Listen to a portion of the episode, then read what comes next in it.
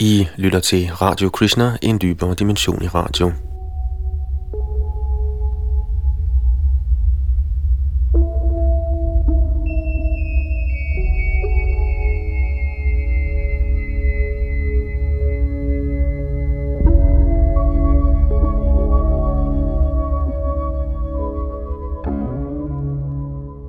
Går Gud imod fysikkens love, spørger Sadaputtadas i en tekst, vi skal præsentere for jer her. Og det er Yadunandandas, der har oversat og som læser op, og han styrer også teknik og produktion.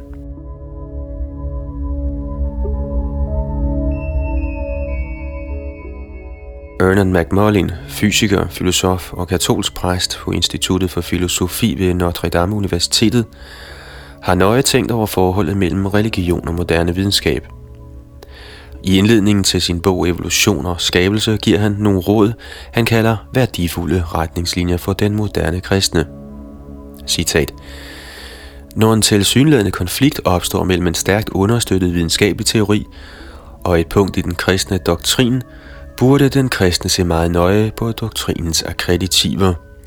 Det kan meget vel være, at når han gør dette, vil den videnskabelige forståelse muliggøre, at doktrinen kan omformuleres på en mere fyldestgørende måde.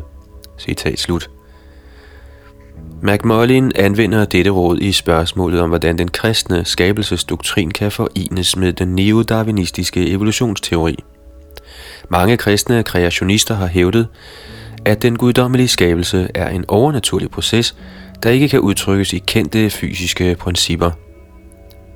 Men McMullin giver et alternativt scenarium, hvor i skabelsen ses som et udviklingsforløb, der følger naturlovene. Han baserer dette scenarium på idéer, den tidlige kirkefader Augustin har udtrykt. Augustin fastholdt, at Bibelens skabelsesberetning henviser til en proces af øjeblikkelig skabelse, hvor i Gud indplanter såkaldte frøprincipper i den formløse materie. Disse frøprincipper er ikke færdige skabte former. Snarere indeholder de potentiale til, at disse former gradvist frembringes.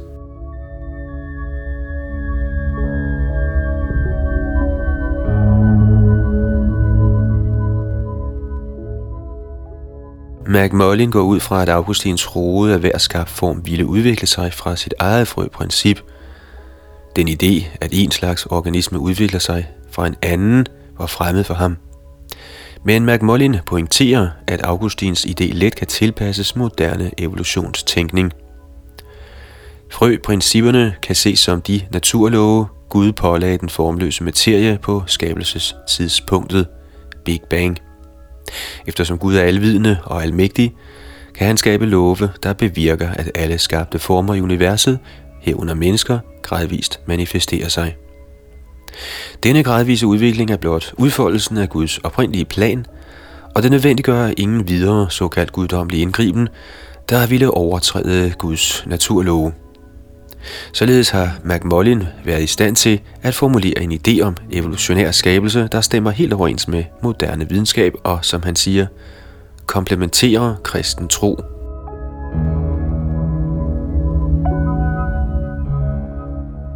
Kan McMullins indgang bruges til at forene Bhagavad Gita med moderne videnskab?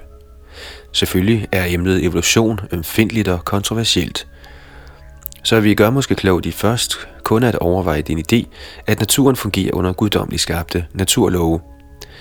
Lad os undersøge, om Bhagavad Gita støtter den tanke.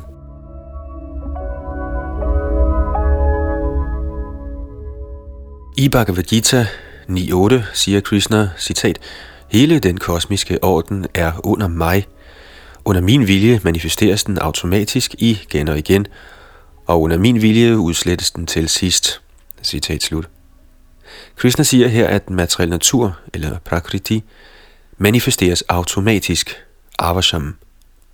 Krishna siger desuden i 13.30, Prakriti chakarmani kriyamanani sarvashaha.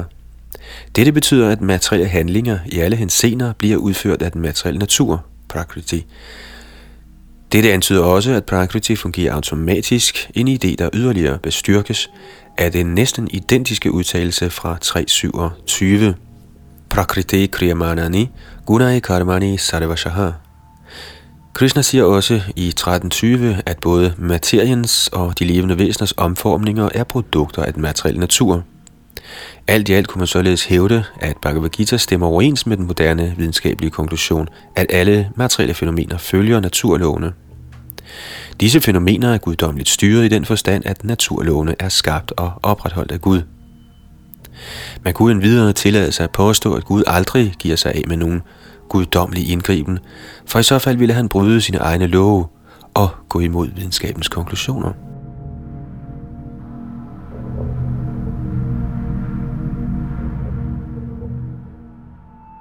Fra McMullins jagttagelse kunne man slutte, at vi ville gøre klogt i at forstå Bhagavad Gita på den måde.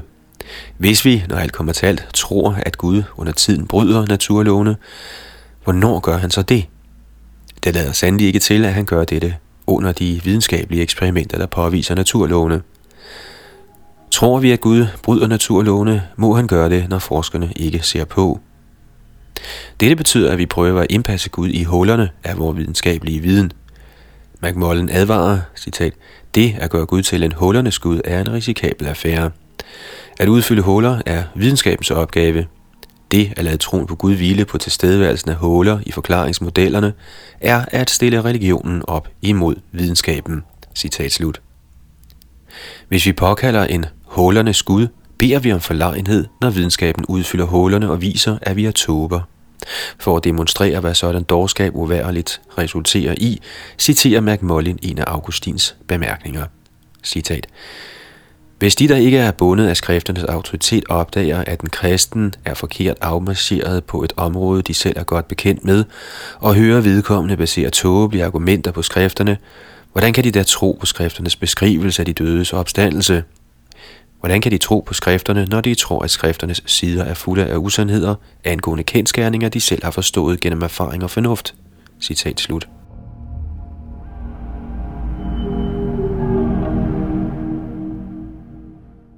Man kunne omformulere dette ved at spørge, hvordan vil folk kunne tro på skrifter om Krishna-bevidsthed, hvis gudsindgivende fortæller dem, at disse skrifter er fulde af udtalelser, der modsiger moderne videnskab?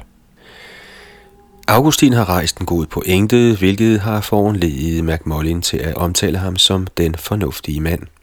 Men der kunne være et problem her. Hvad nu, hvis skrifterne faktisk modsiger videnskaben? Hvor langt kan man gå i skriftlig omfortolkning og omformulering? For at illustrere, hvad jeg mener, lad os da se på nogle yderligere udtalelser fra Bhagavad Gita.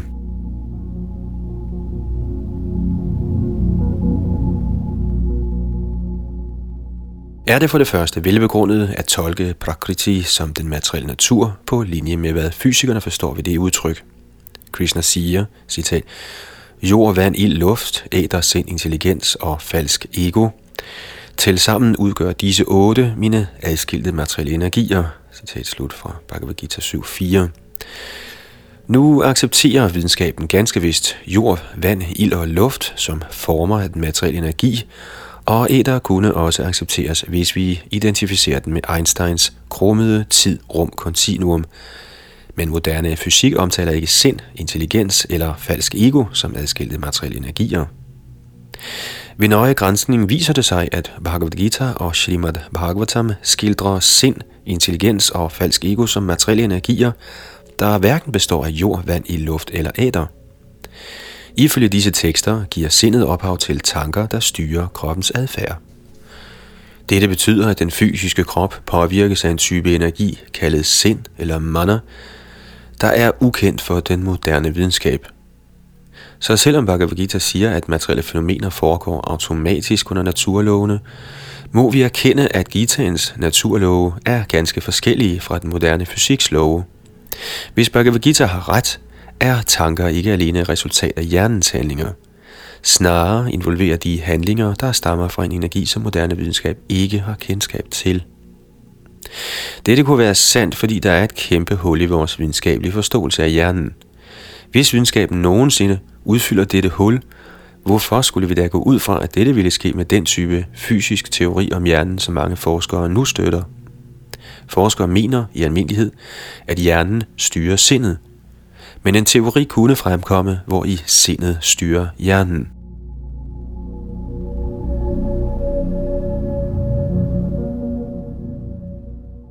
En anden pointe er, at ifølge Bhagavad Gita griber Gud ind i naturens gang. Materiens lovmæssige omformninger er kun delvist automatiske, ligesom en computer, der påvirkes af et menneske. Bhagavad Gita 13.23 definerer oversættens rolle som følger. Citat. I denne krop er der en anden, en transcendental nyder, som er Herren, den højeste ejer, der eksisterer som den tilsynsførende og tilladelsesgivende, og som er kendt som oversjælen. Citat slut.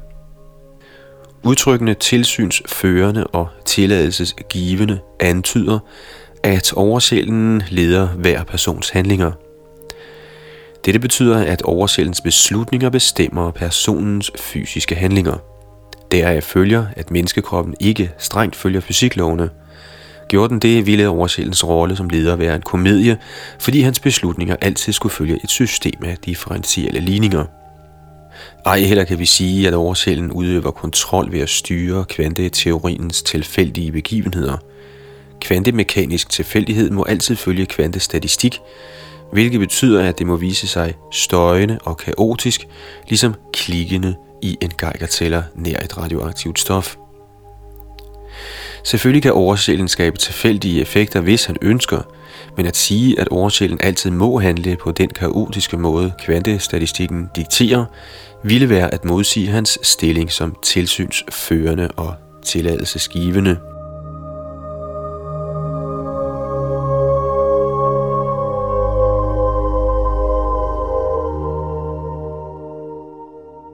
I Bhagavad Gita 15.15 siger Krishna, citat, Jeg sidder i alles hjerter, og fra mig kommer hukommelse, kundskab og forglemmelse.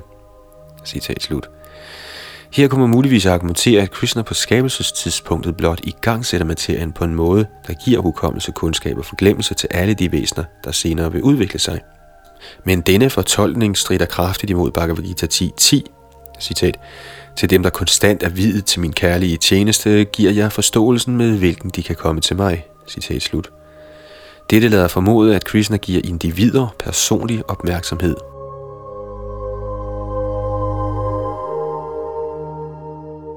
I sin kommentar til dette vers skriver Srila Prabhupada, at Krishna giver instruktioner indenfra, sådan at man, som man siger, til sidst kan komme til ham uden vanskeligheder.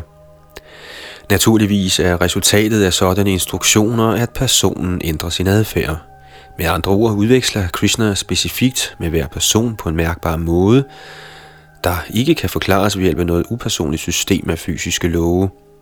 Denne konklusion støttes også af Bhagavad Gita 10.11. Citat. For at vise dem særlig noget, ødelægger jeg, som sidder i deres hjerter, med kundskabens lysende fakkel, mørket affødt af uvidenhed.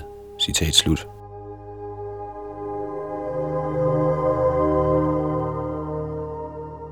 McMullin rejser spørgsmålet.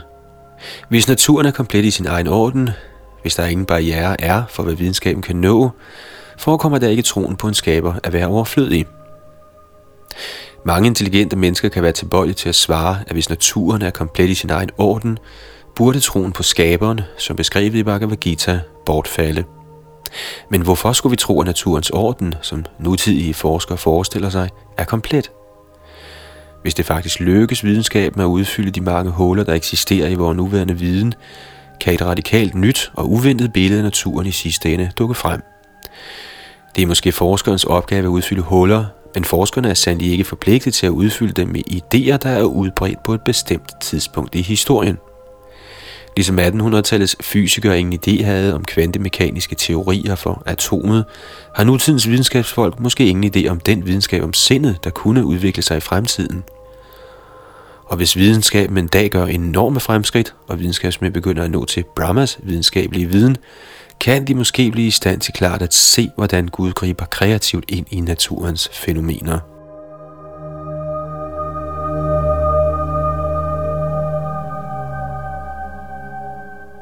Og det sagde Sadaputtadas i denne tekst, som vi har oversat til dansk, som hedder Går Gud imod fysikkens love, her oplæst af Yadunandandas. Das.